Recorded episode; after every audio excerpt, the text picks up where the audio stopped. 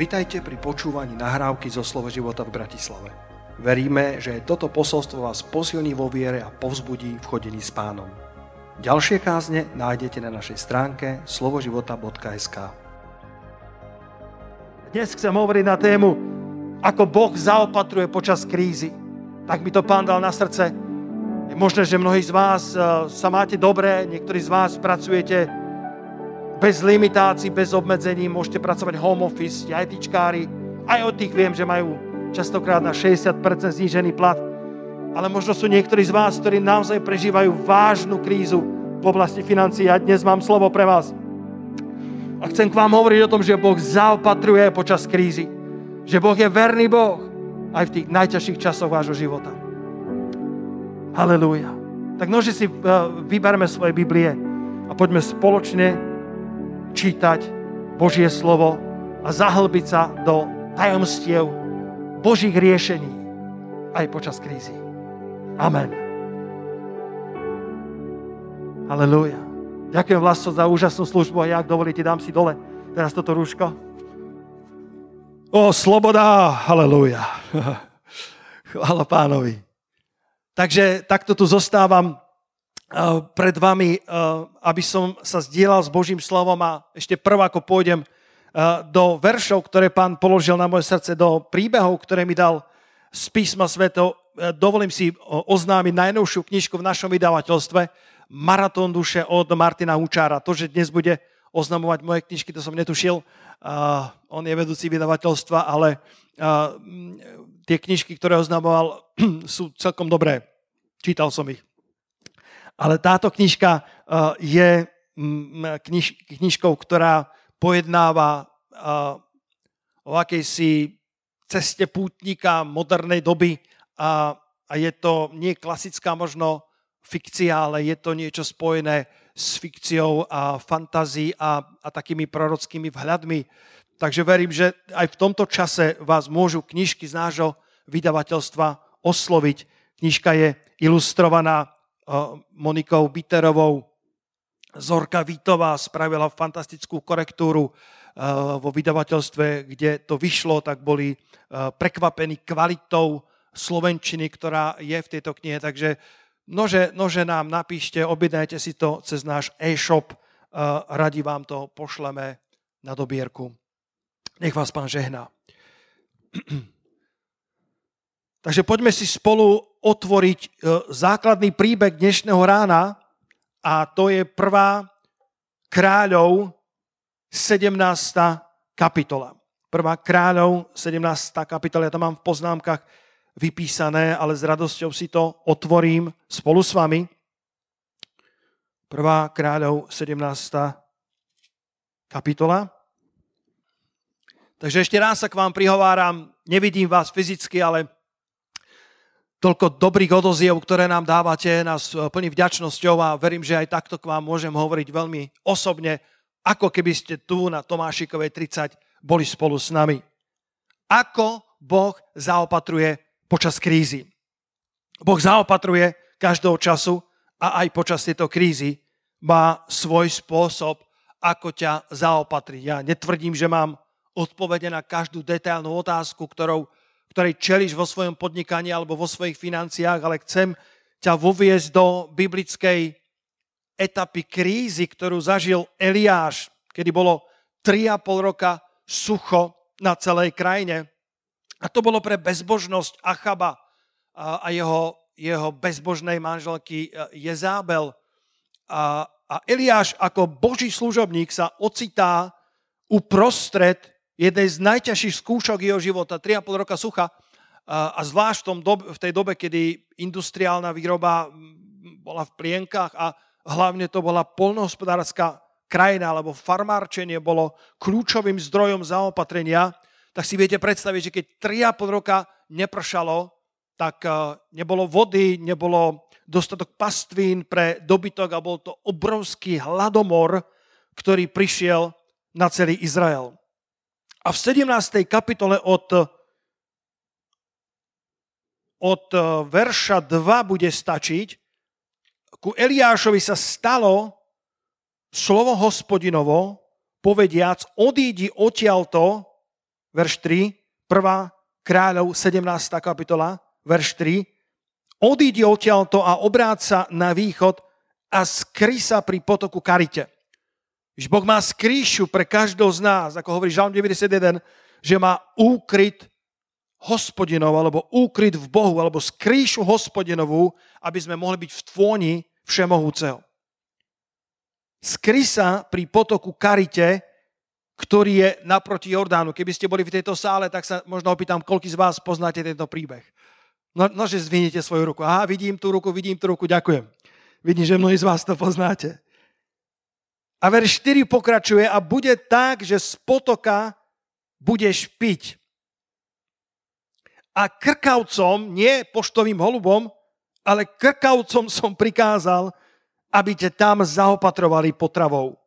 A tak odišiel, učinil podľa slova hospodinovo a odíduc usadil sa pri potoku Karite, ktorý je naproti Jordánu a krkavci mu donášali chlieb a meso ráno a chlieb a meso večer a z potoka pil. Eliáš sa dostal do tejto situácie bez toho, že by ju zapríčinil. Eliáš bol spravodlivý muž, Eliáš bol človek, ktorý chodil s Bohom, ale ocitol sa uprostred krízy, ktorá padla na celý národ a v tomto čase to bolo pre bezbožnosť, ktorá bola vo vedení toho národa. Či je táto pandémia akýmsi božím súdom, to je na inú tému, dosť na tom, že, že samozrejme tento svet leží vo zlom a, a, a, a dejú sa veci aj v tomto svete, ktoré, e, ktoré by sme si nevyvolili a nemusíme byť toho autorom alebo príčinou. Dosť na tom, že sme uprostred tohto sveta, ocitáme sa uprostred kríz aj za ktoré sami nemôžeme. Ale uprostred akejkoľvek krízy Boh má zaopatrenie pre nás. Až sem počujem vaše amen. boh má zaopatrenie pre nás, nech sa ocitneme v akejkoľvek situácii. Čítal som jeden príbeh o uh,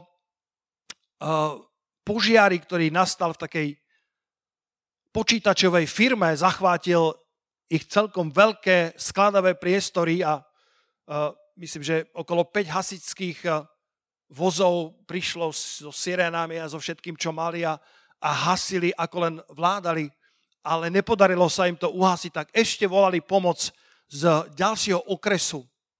A to bol, to bol okres, kde mali veľmi malú požiarnú stanicu, mali malý rozpočet a, a staré hasičské auto. A, ale samozrejme chlapi ponaskakovali a šinuli to, ako sa len dalo. Ka, každá minúta rozhoduje pri takýchto udalostiach. A ako sa blížili k tej horiacej mase, tak uh, išli takou rýchlosťou, že, že vrazili do vnútra tých priestorov a prerazili stenu a ocitli sa uprostred toho epicentra toho požiaru. A tak už nevedeli čo, tak samozrejme povyskakovali za nasadili všetky hadice a, a predstavte si, že práve oni za niekoľko desiatok minút dokázali uhasiť ten oheň, ten požiar, lebo sa dostali do epicentra.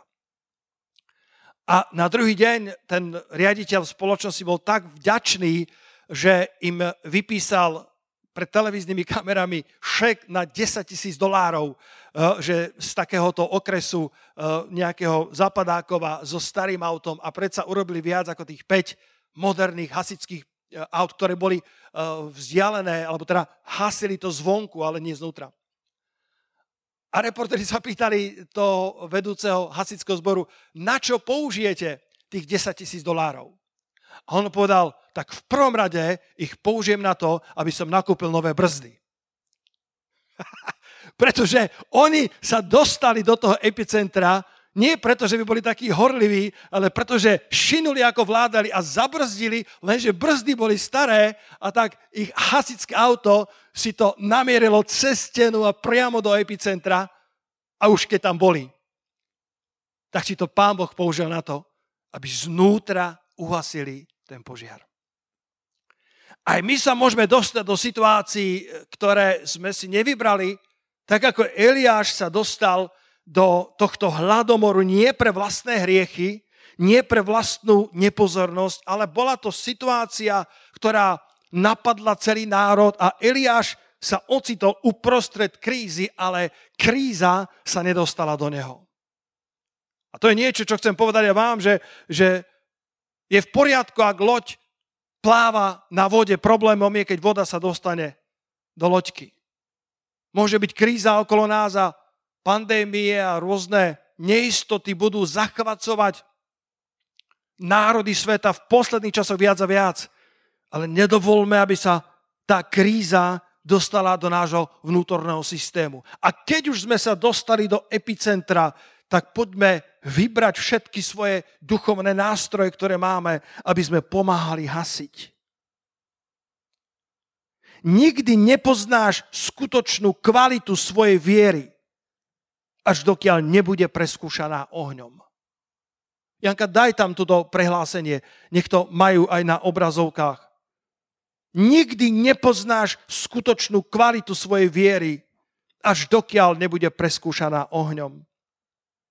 Eliáš sa ocitol uprostred krízy. 3,5 roka bolo sucho na celej krajine, ale Boh mal pre neho pripravené fantastické zaopatrenie. Boh mal pre neho pripravené miesto pri karite z kríšu, kde ho nenašli žiadny nos, noh schledí, žiadny zbrojnoši Achaba, aj keď ho dali vyhľadať po celej krajine, ale Boh ho schoval vo svojich rukách, vo svojich dlaniach pri, pri potoku Karite a donášal mu, donášal mu pol penziu. Polpenziu, kedy čítame, že krkavce mu donášali chlieb a meso ráno a chlieb a meso večer a z potoka pil. Nebolo to možno all inclusive, ale na ten čas mať takúto polpenziu bolo samozrejme luxusom. A mám dneska tri hlavné myšlienky, alebo teda mám ich viac, ale sú tri hlavné. Tá prvá je, uprostred krízy dôveruj Bohu uprostred krízy dôveruj Bohu. Čak Svindol povedal, život je z 10% o tom, čo sa ti deje, ale až z 90% o tom, ako na to zareaguješ. My si myslíme, že je to naopak. Že je to o tom, čo sa nám deje z 90% a že nám zostáva len 10% na našu reakciu. Myslím si, že tento autor má pravdu, že život je z 90% tá suma kvality, ktorú dnes žiješ. Vo vzťahoch, vo financiách, tá suma kvality, ktorú dnes žiješ vo svojom vnútornom živote je oveľa viacej závislá od tvojich reakcií na to, čo sa ti stalo, než od toho, čo sa ti stalo. Lebo to, čo sa ti deje, tvorí len 10% koláča. To, ako na to reaguješ, tvorí 90% toho koláča. Keď sa do krízy dostal Jozafat, budete poznať druhú paralepomenom 20. kapitolu, kedy, kedy veľké 3-4 armády obkolesili Júdu a Jeruzalem a Jozafat sa bál, Jozafat bol v strachu, Jozafat, tak ako my všetci, môžeme prežívať pocity neistoty, to je absolútne normálne, to nie je, že by si bol zlý kresťan. Môžeme prežívať pocity samoty, izolácie. Naša psychika je preťažená. Ako ten škrečok v tom kolečku snažíme sa vyriešiť to, ako to bude ďalej, ale to, čo som vo štvrtok na biblickej hodine hovoril, zajtra medzi vami vykonám divy. Ale čo s tvojim dnes? A tak, tak ťa chcem aj, aj toto ráno pozbudiť, aby si svoje dnes vložil do Božích rúk, aby si svoje dnes dôveroval pánovi, aby si, aby si ako Jozafat, aj keď sa bál, tak je napísané, že obrátil svoju tvár k Bohu. A to je prvá myšlienka, ktorú dnes chcem priniesť cez toto ranné posolstvo, aby si sa naučil uprostred krízy dôverovať Bohu, aby si obrátil svoju tvár, hľadať pána. A druhá paraleponom 2020, keď kážeme o tomto úžasnom Jozafatovom zápase častokrát čítame tie verše 3 a ďalej, ale tento verš 20 je, je fantastický. Počúvajte ma, júdovci a obyvateľia Jeruzalema. Počúvajte ma, bratislavčania. Počúvajte ma, cirkevníci. Počúvajte ma, ľudia zo Spiša. Počúvajte ma, ľudia ktorí ste z hladových dolín. Počúvajte ma ľudia, ktorí ste stratili prácu alebo ste ohrození, e, e, že ju stratíte. Počúvajte ma vy, ktorí máte 20-percentný príjem, 60-percentný príjem. Počúvajte ma vy, ktorí ste osamotení. Tak ako Eliáš síce bol zaopatrený, ale bol tam sám ako kôl v plote. A niekedy zápasíme s financiami a niekedy zápasíme so svojou samotou, niekedy zápasíme s myšlienkami, o ktorých sa neodvážime nikomu povedať. Počúvajte ma, judovci a obyvateľi Jeruzalema, verte v hospodina svojho Boha a obstojíte. Uj, halleluja. Som ako Dávid, keď nebolo kto by ho pozbudil, tak sa pozbudil hospodinovi. Verte v hospodina. Dôverujte, spoliehajte sa na hospodina svojho Boha a obstojíte. Ja mám bázeň ako Boží služobník. Keď pred vás predstupujem, tak, tak vždy hovorím, pane, daj, aby som mohol slúžiť ako z vlády, ktorú dáva Boh a hovoriť slova ako slova Božie. A dnes chcem reprezentovať kráľa kráľov taký, aký je.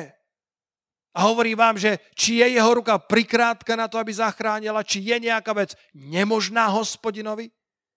Verte v hospodina svojho Boha a obstojíte. Verte v jeho prorokov a šťastne sa vám povedie. Verte v jeho slovo, v jeho zaslúbenia.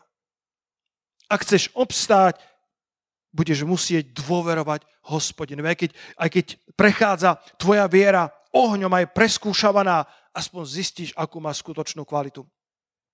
Možno, že toto by bolo na iné kázanie, ale predsa Boží duch mi, mi tak pripomenul, aby som vám to dal. Ak máte papier, pero, alebo si píšete do iPadu, alebo si píšete do mobilu poznámky, nože si vyťahnite a napíšte si Jozafatovú modlitbu. V tej druhej paralelpon 20. kapitole Jozafat nám zanechal vynikajúci návod na modlitbu v čase krízy. Robil tri veci. Vo verši 6 si pripomína, kto je Boh. Hospodine Bože našich otcov, či nie si ty Bohom na nebi? A veď ty panuješ nad všetkými národami, kráľovstvami národov a v tvojej ruke je sila, udatnosť a nie je to nikoho, kto by sa postavil proti tebe. Ak sa nevieš dobre modliť v čase tlaku a krízy, tá prvá vec je, že si pripomínaj, kto Boh je. A keď nevidíš, ako koná jeho ruka, pripomínaj si, kto on je. Po druhé, Jozafat si pripomína víťazstvá minulosti. Verš 7a, prvá časť. Či si ty azda náš Bože nevyhnal obyvateľov tejto zeme spred svojho ľudu Izraela? To ťa pozbudí, keď si budeš pri, pripomínať víťazstva minulosti. Ak Boh bol verný včera, bude verný aj dnes a bude verný aj zajtra. A po tretie, vo verši 9 si Jozafat pripomína jeho zaslúbenia.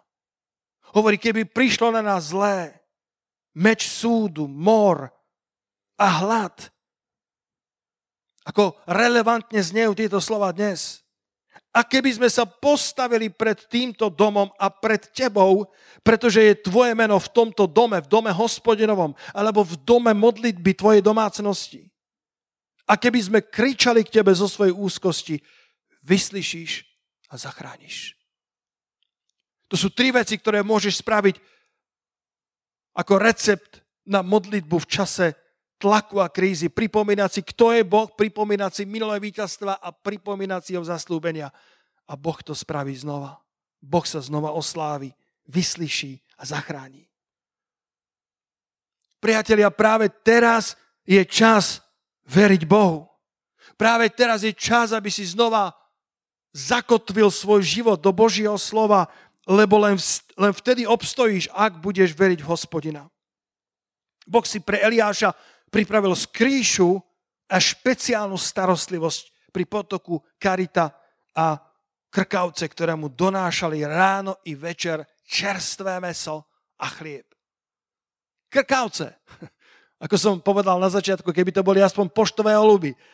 Ale krkavce, tie nečisté zvieratá podľa židovstva, Boh si ich radostne použil na to, Boh si môže použiť kohokoľvek na to, aby sa, zaop- aby sa zaopatril tvoj život.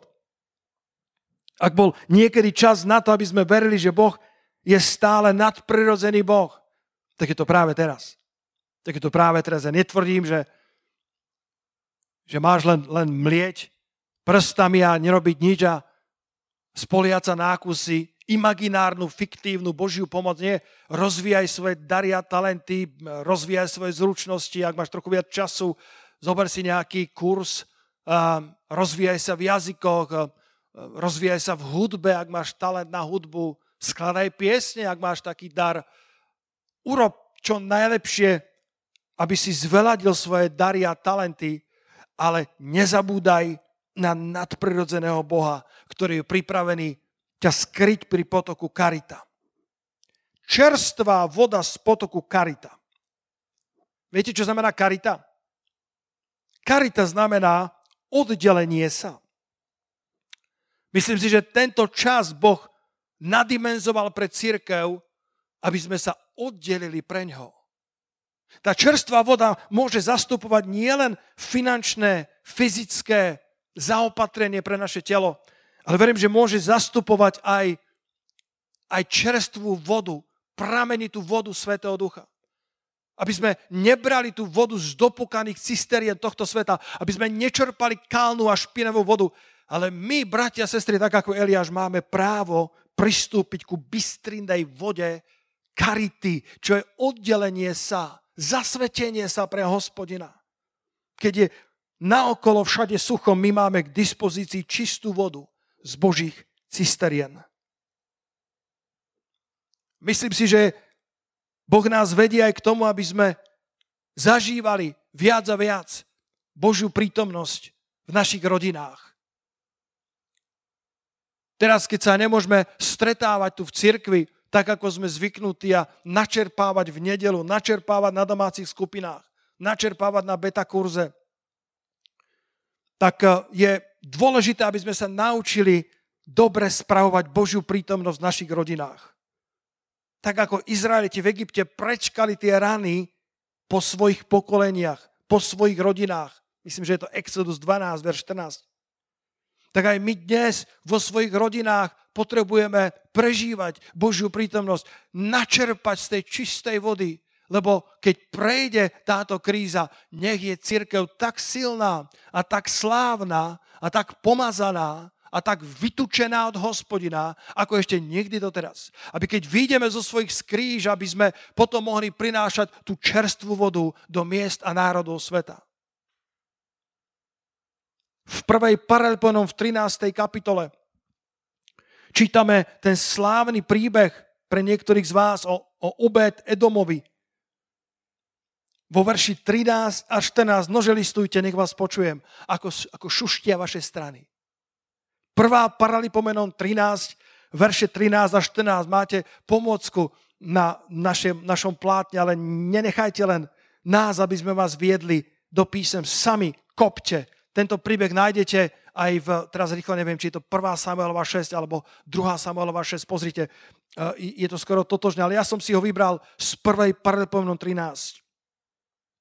Verše 13 a 14. Preto neuchýlil Dávid truhly k sebe, aby bolo dopravené do mesta Dávidovho, lebo tam ten Uza sa, sa dotkol tej truhly nelegitímnym spôsobom a, a zomrel a prišiel obrovský strach na Izraela a Dávid spôsobil to, aby sa uhla tá truhla do domu obed Edoma Giťanského. Sú ľudia, ktorí, e, ktorí to vykladajú tak, že Giťanský znamená, že musel byť filištíncom. To neviem úplne verifikovať, ale, ale chcem tým povedať, že, že Boh chce prísť do domu každého z vás. Lebo čítame, že a tak bývala truhla Božia s domom obed Edoma v jeho dome tri mesiace. Možno, možno, sú, možno sú pred nami tri mesiace. Jeden mesiac máme za sebou, kedy sme vo svojich rodinách. Kiež by Boh skrátil ten čas na čo najmenej, ale, ale sú pred nami týždne a mesiace, kedy trávime viac času v rodinách. A ja vás chcem pozbudiť, aby ste trúlu hospodinovu dobre spravovali vo svojich rodinách. Lebo hospodin požehnal dom obed Edoma i všetko, čo bolo jeho pre trúlu hospodinovu. Dajte Bohu tieto tri mesiace. Obrazne hovorím. Aby ste mohli prežívať tú Božiu slávu a Božiu prítomnosť vo svojich domácnostiach, lebo Boh je pripravený približiť sa ku každému jednému z nás, aj keby si bol giťanský, aj keby si ako keby nepatril do toho kňažského, levického, vyvoleného rodu, aj keby si nebol ten klasický uctievač. Niekto tvrdil, že obed Edom sa dá preložiť ako uctievač, je to sluha Edomov, ale že sa to dá e, vykladať aj ako uctievač. Verím, že Boh dnes hľadá uctievačov. To je inzerát, ktorý Boh zanechal v Biblii. Ján 4. kapitola, myslím, že je to verš 22, to nemám v poznávkach, a, kde, kde je napísané, že Boh hľadá modlitevníkov. Wow. Boh hľadá uctievače, hovorí iný preklad. Boh hľadá tí, ktorí by ho uctievali v duchu a v pravde. Boh nehľadá apoštolov, Boh nehľadá prorokov, Janka, pozri mi to, je to Ján, 4. kapitola určite, od verša 22 do verša 24, tam to musí byť. Boh, boh hľadá, priatelia, Boh má potrebu, ktorú len ty a ja môžeme naplniť. Inzerát, ktorý Boh zanechal v Biblii, je hľadám uctievačov, značka milujem ťa. Ján 4. kapitola, Boh hľadá modlitebníkov, ktorí by sa mu tak modlili e, v duchu a v pravde. A tak ty môžeš byť odpovedou na túto Božiu potrebu. Boh hľadá modlitebníkov, Boh hľadá uctievačov. A po troch mesiacoch, ako tento obed Edom Giťanský dobre spravoval trúhlu hospodinovu vo svojom dome, čítame, že Boh požehnal dom obed Edoma i všetko, čo mal. Halelúja. Boh požehnal jeho dom, Boh požehnal jeho rodinu a Boh požehnal všetko, čo obed Edom mal. Tuto máte ten verš. Ide hodina aj teraz, keď praví modlitevníci, praví uctievači, hovorí napríklad, budú sa modliť, budú uctievať Otca v duchu a v pravde, lebo Otec hľadá takých modlitevníkov, hľadá takých uctievačov, ktorí by sa mu takto modlili.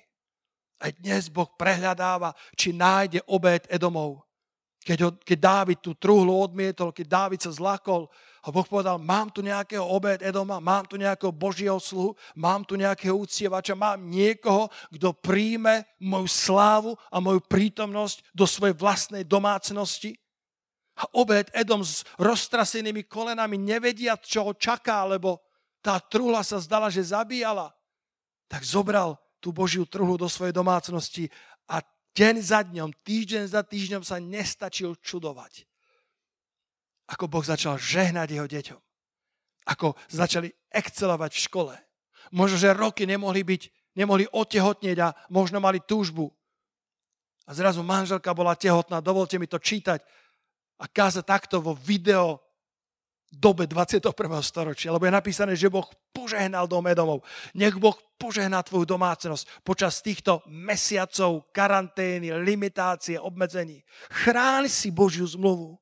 Boh nielen požehnal jeho dom, ale i všetko, čo bolo jeho. Možno obed Edom podnikal a jeho biznis začal prosperovať, lebo bola trúhla hospodinová v jeho dome. Teraz sa náš život presúva do našich rodín viac ako kedykoľvek predtým. A možno by to malo znamenať, že to je idylka, že v našich rodinách všetko bude dokonalé. Ale kto z vás tam, kde ste, zdvihne ruku ako svedectvo, že to dokonale nie je. Možno, možno vieš, vieš o niečom, čo sa volá ponorková choroba. Možno práve preto, že ani neviete spolu dobre komunikovať. Tak vás Boh chce učiť, Možno máš introverta extroverta doma. Častokrát protiklady sa priťahujú. A to, čo vás fascinovalo jedné na druhom, keď ste spolu chodili, tak vás možno po desiate rokoch manželstva začína poriadne iritovať. Joyce Meyerova hovorí, keď mala tínedžerov, svojich synov, každé ráno bola v komórke a modlievala sa niekedy hodinu. A po pár mesiacoch sa tínedžeri stiažovali, hovorím, mama, prečo nie si ako bežné mami, ktoré nám pripravia ranejky a ty tam musíš chodiť do komórky. Ona povedala, miláčkovia, drahúškovia, cereálie si viete nabrať do misky a mlieko zaliať viete, ale buďte vďační Bohu za to, že vaša mama trávi hodinu s Bohom v jeho komórke, lebo potom celý deň máte lepšiu mamu. Myslím si, že to nie je len o akejsi duchovnosti alebo snahe urobiť si čiarku u Boha, ale je to o tom, že keď trávime čas v jeho prítomnosti, tak všetko je zrazu inak.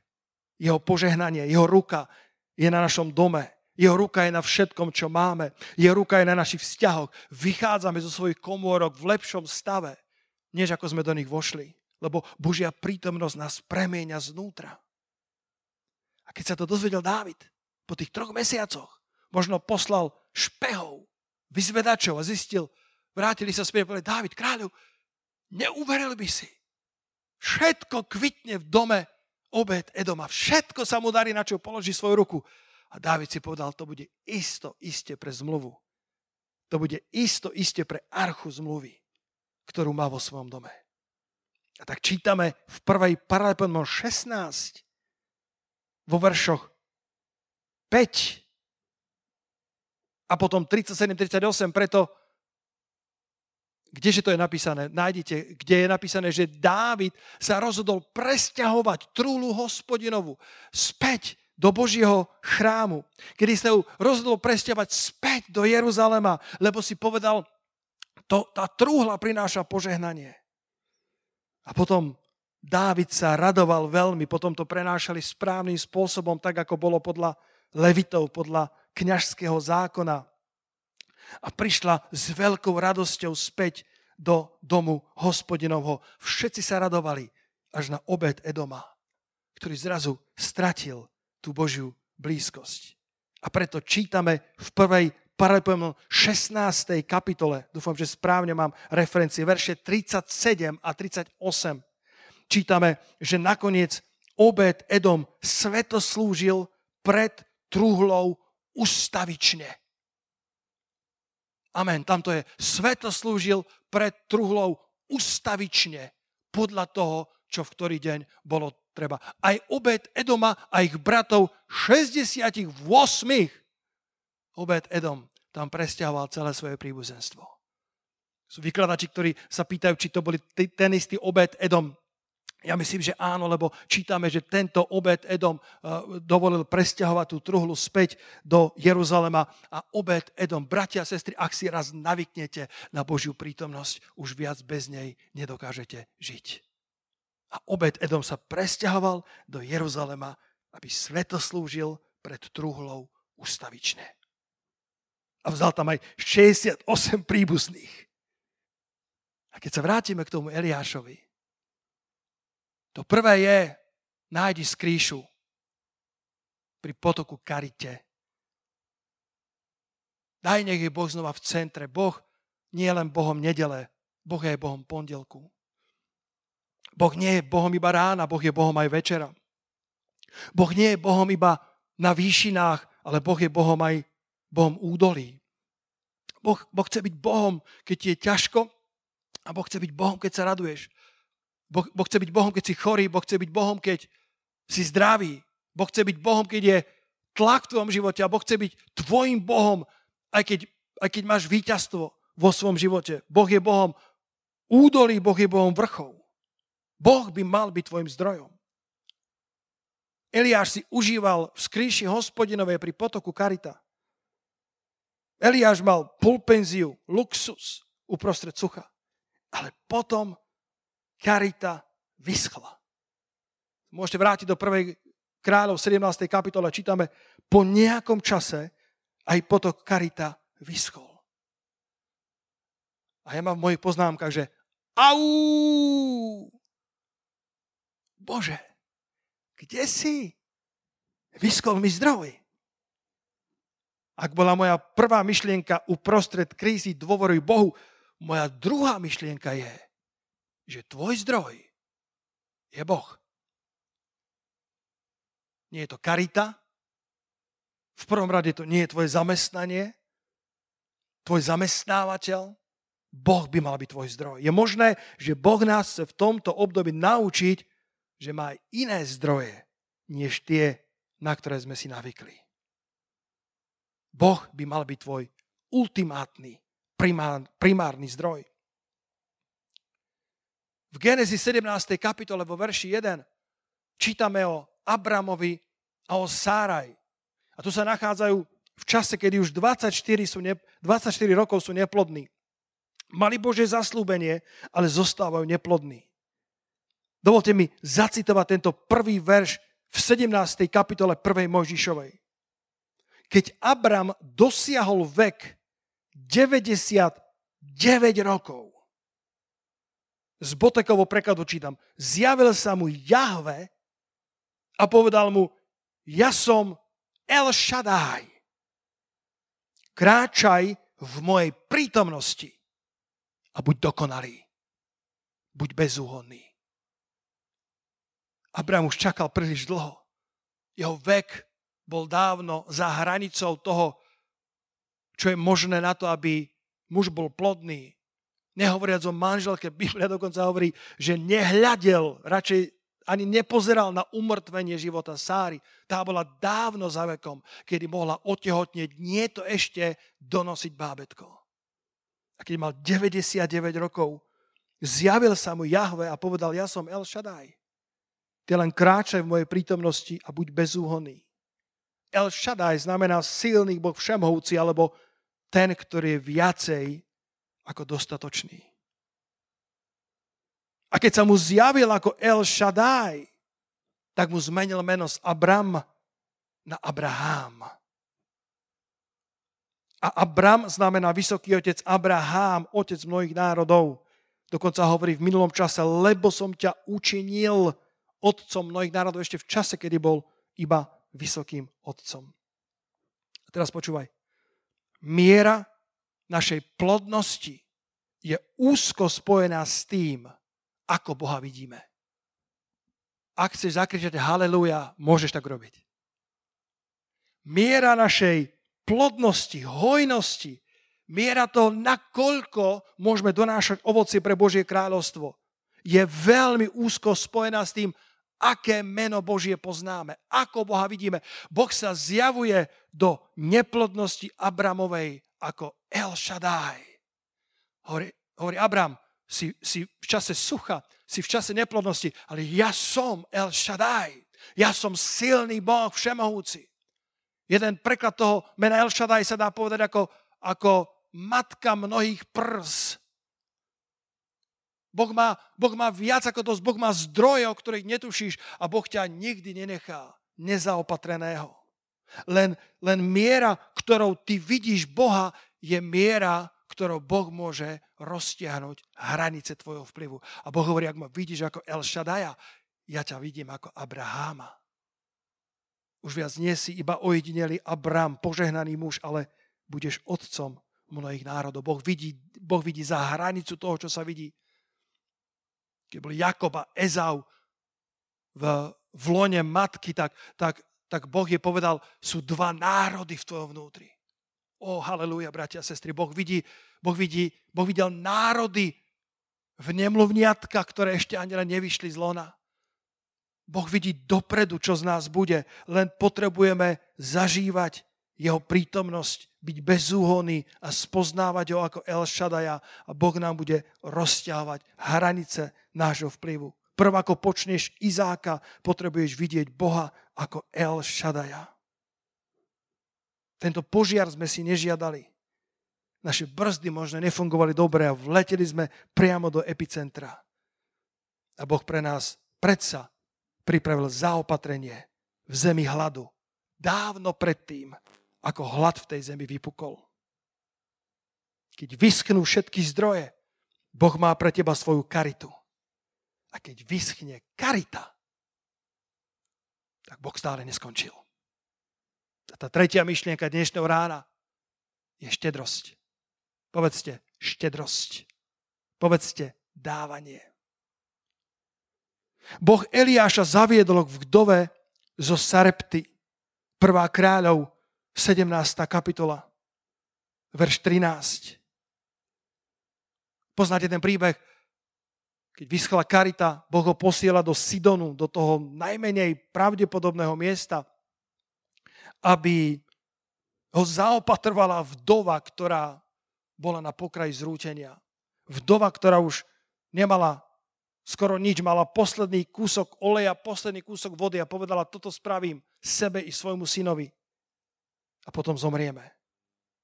A Eliáš prichádza a hovorí, dobre, sprav, čo chceš, ale verš 13, učiň, ako si riekla, len najprv správ mne. Najprv správ mne z toho nejaký malý podpopolník a dones mi sem von a sebe a svojmu synovi spravíš potom. To bol škandál. Vďačná téma pre bulvár. Prorok prichádza k vdove, ktorá je na pokraji smrti a hovorí, drahá sestra, všetko v poriadku. Urob tak, ako si riekla. Navar z toho posledné, ale prosím ťa, prvému dáš mne. Toho, toho, by sa, toho by sa chytil nový čas. Toho by sa chytil bulvár. Plus 7 dní by malo dvojstranu o tom.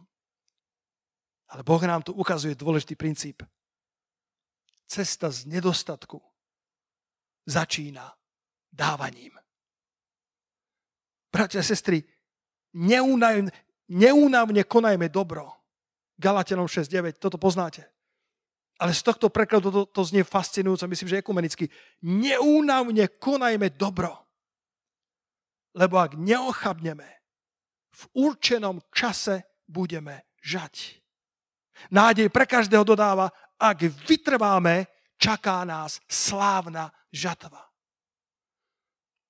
konajme dobro, neunavne.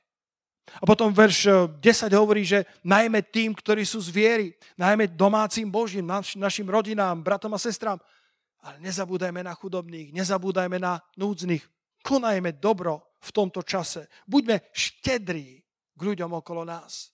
Nedovolme, aby táto kríza uh, za, z, z, zahatala ten, ten kohútik, to potrubie štedrosti a vďačnosti ktorú máme voči pánovi, lebo veľa toho nám chýba v tomto čase, ale vďaka pánovi za to, čo máme. Možno máš strechu nad hlavou, možno, možno máš pizzu, ktorú ti prinášajú v piatky, koláče, ktoré ti niekto napiekol, aká radosť, že niekto na teba myslel, niekto zo svojho egoizmu, zo svojej vlastnej bolesti, tak ako tá vdova, Možno sám nemá dosť, ale vyšiel z tej komfortnej zóny a rozmýšľal o tebe, aká vďačnosť by mohla naplniť tvoje srdce. Myslím si, že skutočné štedré srdcia sú, sú srdcia, ktoré sú naplnené vďačnosťou. Karol Gustav Severin k nám chodieval a zda okrem posledného roku, od roku 1998 alebo 9, každý rok na konferenciu. A mohol som vidieť, ako Boh formuje tohto generála viery našich čias. Dneska neviem, či má 65, 67 rokov. Už je na dôchodku. On to nazýva tak, že konečne spomalil na 100%. A precestoval možno 70 krajín sveta s evanieliom a, a, a lietal na aeroflotoch v 90. rokoch, alebo aj v 80. rokoch, kde on hovoril, že Aeroflot boli v tak zlom stave, že, že tam sa netlieskalo, keď sa podarí pristáť, tak ako býva zvykom. Tam sa tlieskalo, keď sa podarilo zdvihnúť lietadlo. Precestoval celé hodiny vo vlakoch, pre, prespával v hoteloch, kde boli šváby. Jedával také jedlá v takých hotelíkoch, že, že sa modlieval tak ako my sa modlíme poďakovanie za to jedlo, tak on sa modlíval kill them all. aby všetko, čo tam pláva a nemá, aby sa Boh postaral, aby mu to neublížilo. A videl som, ako tento človek, pionier, apoštol, ostrý človek, ktorý mu, musel mať priekopnického ducha, ktorý musel mať apoštolského ducha, častokrát kázali národom, častokrát konfrontovali lídrov národov. A videl som, ako prechádza rok za rokom a a zostáva ostrie apoštola, zostáva ostrie priekopníka, ale zároveň srdce je naplnené viac a viac vďačnosťou za ľudí, ktorí sú okolo neho. Keď začíname, tak, tak sme ľudia, ktorí sa musia musia obstáť, aj keď sme osamotení. My služobníci, možno vy zažívate zápasy, tlaky, ale aj my máme svoje boje, kedy veľmi, veľmi náročne, s kým to mám zdieľať. Samozrejme mám, vďaka pánovi, aj v našom hnutí skvelých ľudí, s ktorými to môžem zdieľať, ale, ale častokrát sú veci, ktoré nemáš komu povedať, ale Boh je najlepším poslucháčom. O tom som kázal minulú nedelu, kedy Kleofáš tým učeníkom vyrozprávali svoj príbeh Ježišovi a Ježiš načúval. Nenájdeš lepšieho poslucháča ako Ježiš Kristus. On ťa nebude prerušovať. Vypočuje tvoj príbeh. Ale, ale sledoval som, ako, ako z tohto neotesaného diamantu Boh zanecháva istú priekopnickú odvahu, ale zároveň ako zrel v pánovi, tak jeho srdce bolo mekšie a mekšie.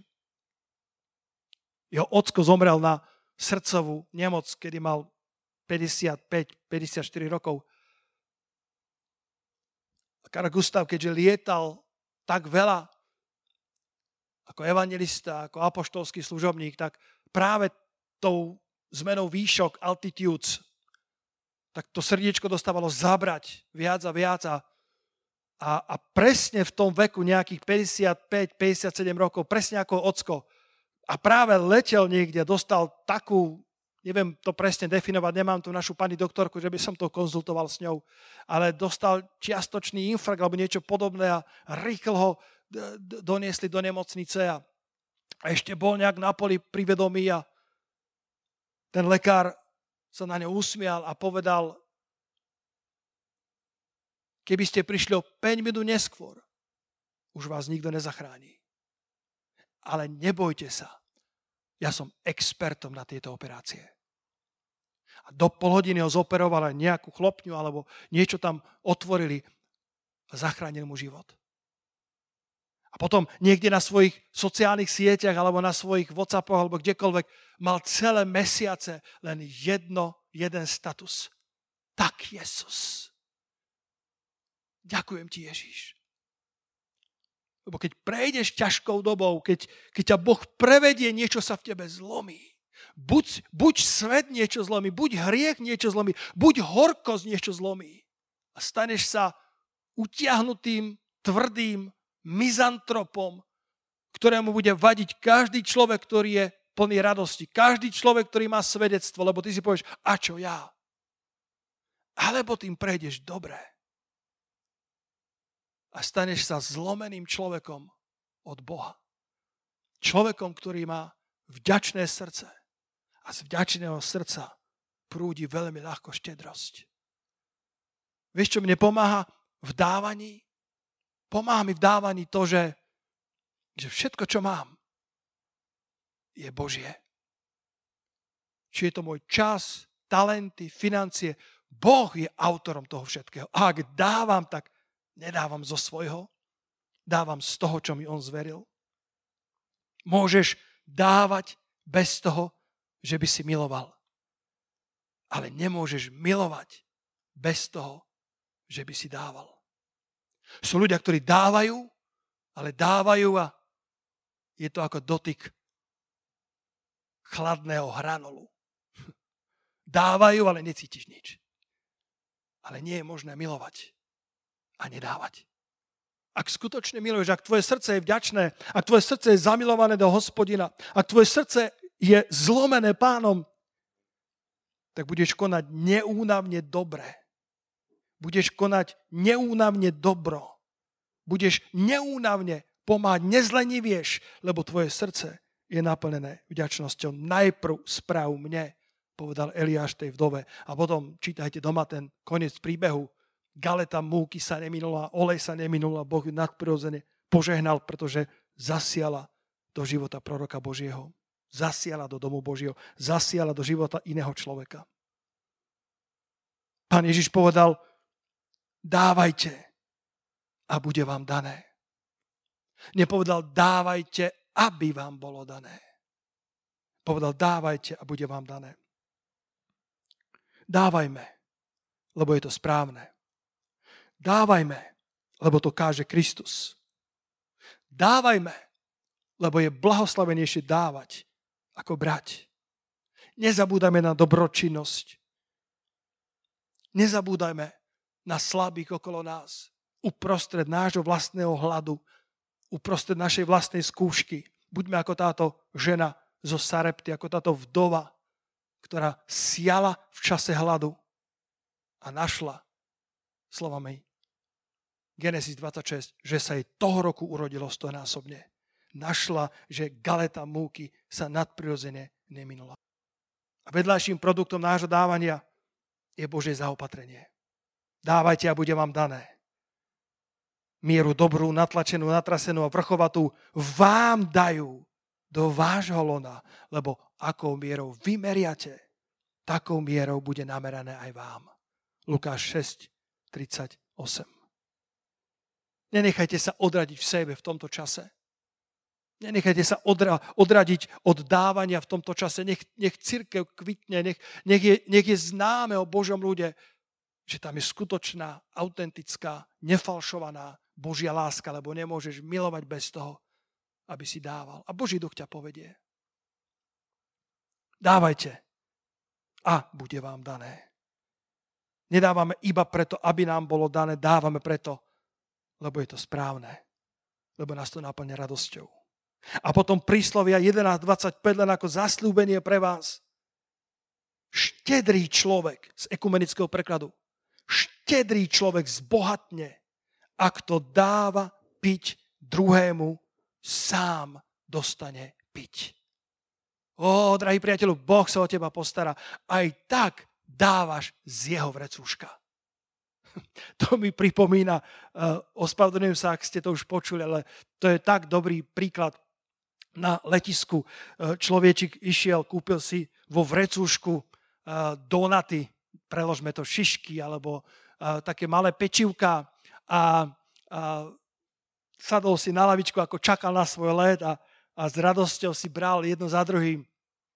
A vedľa ňou sedel druhý pánko, ktorý sa tak na ňo jemne usmial, trošku to vrecúško posunul k sebe a zobral si tiež.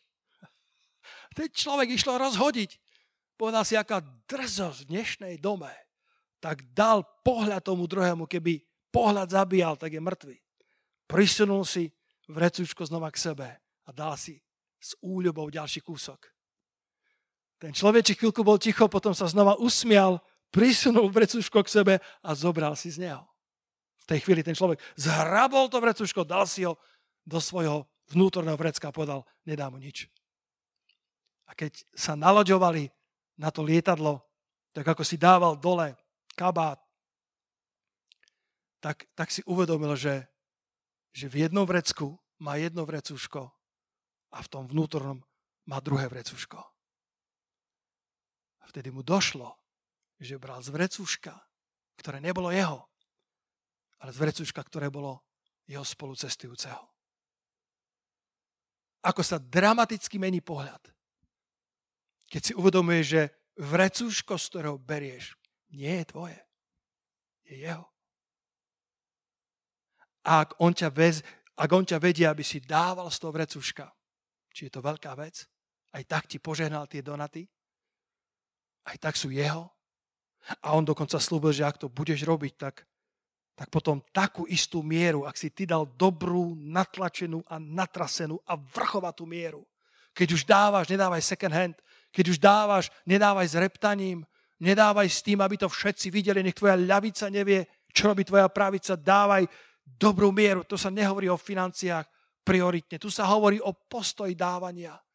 Keď dávaš čas druhému človeku, tak mu to potom dva roky nevytrubuj, že pamätáš, ako som ti dal čas? Rob to nezištne, rob to zo srdca, ktoré je plné vďačnosti s vedomím. Z toho vrecúška som dával preto, lebo to vrecúško mi naplnil hospodin. A on ti potom slubuje, že takúto istú mieru dajú do tvojho lona.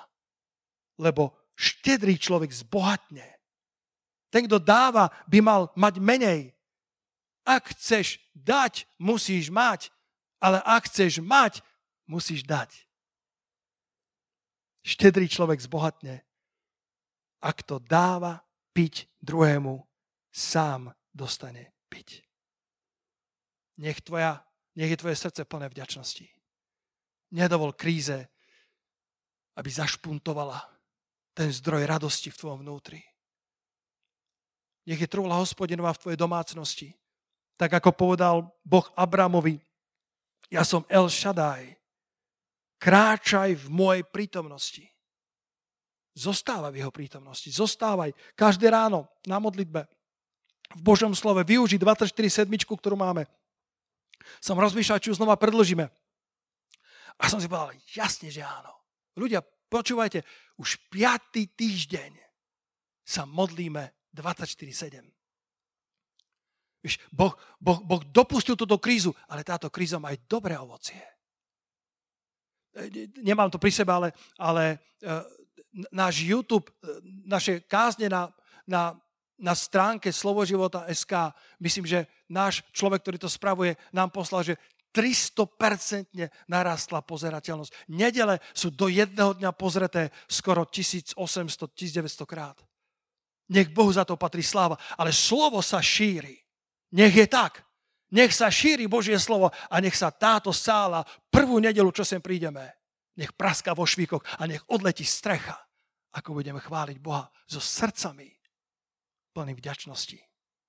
Za to, že sme videli jeho dobrotu, Dôvoruj pánovi uprostred krízy.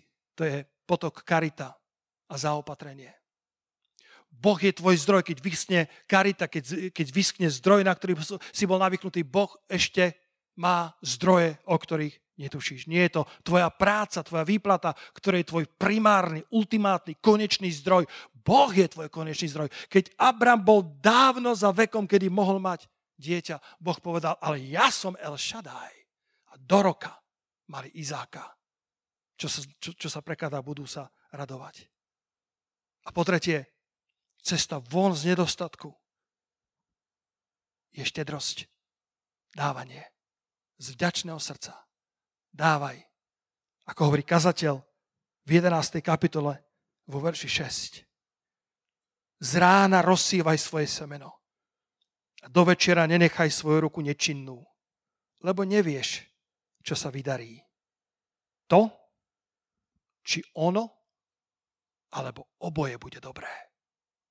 Ak môžete vo svojich obývačkách, pracovniach, kuchyniach a ak ste v spálniach, nech je tak, postavme sa spoločne. Aj tu, čo sme možno v sále, teraz čo, čo môžete prísť, no, že sa postavme pred pánovou tvárou a uprostred tejto krízy Pane, ďakujeme Ti za to, že, že si verný Boh, Pane. Ďakujeme, Pane, že máš zaopatrenie pre každého z nás. Že máš karitu, Pane. Tú bystrinu vodu. Oddelenie sa. Kde všetci sme v akýsi izolácii, ale otázka je, ako ňou prejdeme. Ako vykupujeme svoj čas ako sa staráme o trhlu Božiu práve v našich domácnostiach, lebo je to nový čas, kedy s tvojou rodinou alebo sám so sebou tráviš viac času ako doteraz. A niekedy to najťažšie je zvládnuť samého seba. Je len jeden človek, ktorého sa nikdy nezbavíš. A to si ty sám. A oveľa lepšie sa ti bude žiť so samým sebou, keď to bude naložené v oleji pomazania keď budeš človekom, ktorý prežíva Božiu blízkosť každý deň vo svojej komorke. Halelúja, pane. Ďakujem ti, Svetý Duchu, za to, že si blízky naproti všetkým, ktorí ťa vzývajú. Že si blízky, pane, všetkým obed Edomovcom. Ak to bol Giťanský, ak, ak to bol človek, ktorý bol dokonca mimo zmluvy, nevieme to úplne ohodnotiť, ale ty si, ty si, pane, dopustil, aby v jeho dome bolo dobré požehnania Božie sú nedozierne. Požehnania Božie sú fantastické. Ak Boh požehná tvoj podnik, tak tvoj podnik sa nepotopí. Ak Boh požehná tvoje vzťahy, tvoje manželstvo, tvoje manželstvo prejde krízou. Možno, že sa potrebuješ obrúsiť práve ty. Možno, že aj tvoja manželka. Možno, že vo vnútri kričíš, amen, bratu, káž o tom, že moja manželka sa má posvetiť. A Boh hovorí, dobre, ale ty sa takisto posveď. A potom vaše manželstvo nielenže prejde krízou, ale vaše manželstvo bude obrúsené a budete ešte viac podobní Kristovi a vaše srdcia nebudú zlomené horkosťou, ale budú zlomené Božou dobrotou. A budú plné vďačnosti a možno prejdete krízou. A jedného dňa budete pomáhať iným manželstvám. Budete radiť mladým párom. Budete radiť tínedžerom, ktorí si hľadajú partnera. A poviete im, vieš čo, nadiaľ to som išiel. Tu som bol. A Boh ma previedol cez túto krízu. A ja ti ukážem, ako sa dostať cez tú krízu. Aj z Božieho slova, aj z mojho života. Oče nebeský, príjmite túto modlitbu. Oče nebeský, žehnám mužom v rodinách, aby boli dobrými kňazmi, prorokmi a kráľmi. Žehnám im, Pane, aby boli dobrými manželmi, dobrými otcami. Žehnám podnikateľom, podnikateľkám, aby sa im darilo, aby prospievali, aby Božie požehnanie bolo na vašich domovoch i na všetkom, čo je vaše. Lebo trúla hospodinova je ctená vo vašich rodinách. Žehnám matkám, žehnám tým, ktoré sa teraz o to viac starajú o detičky a majú plné ruky práce, majú množstvo tanierov, ktoré musia držať roztočené okolo seba. Žehnám vám odpočinok viery, pokoj Kristov. Žehnám seniorom, ktorí nemôžu vychádzať tak ako ostatní, aby ste prežívali Božie potešenie na každý deň. Ženám mladým ľuďom, aby ste dobre vykupovali čas. Ženám celej církvi Božej a celému nášmu národu, aby sme z tejto krízy vyšli silnejší. Aby meno pánovo bolo vzývané nad nami, aby sláva hospodinova naplnila Boží chrám ešte viac ako kedykoľvek doteraz. Mene Ježiša Krista. Amen.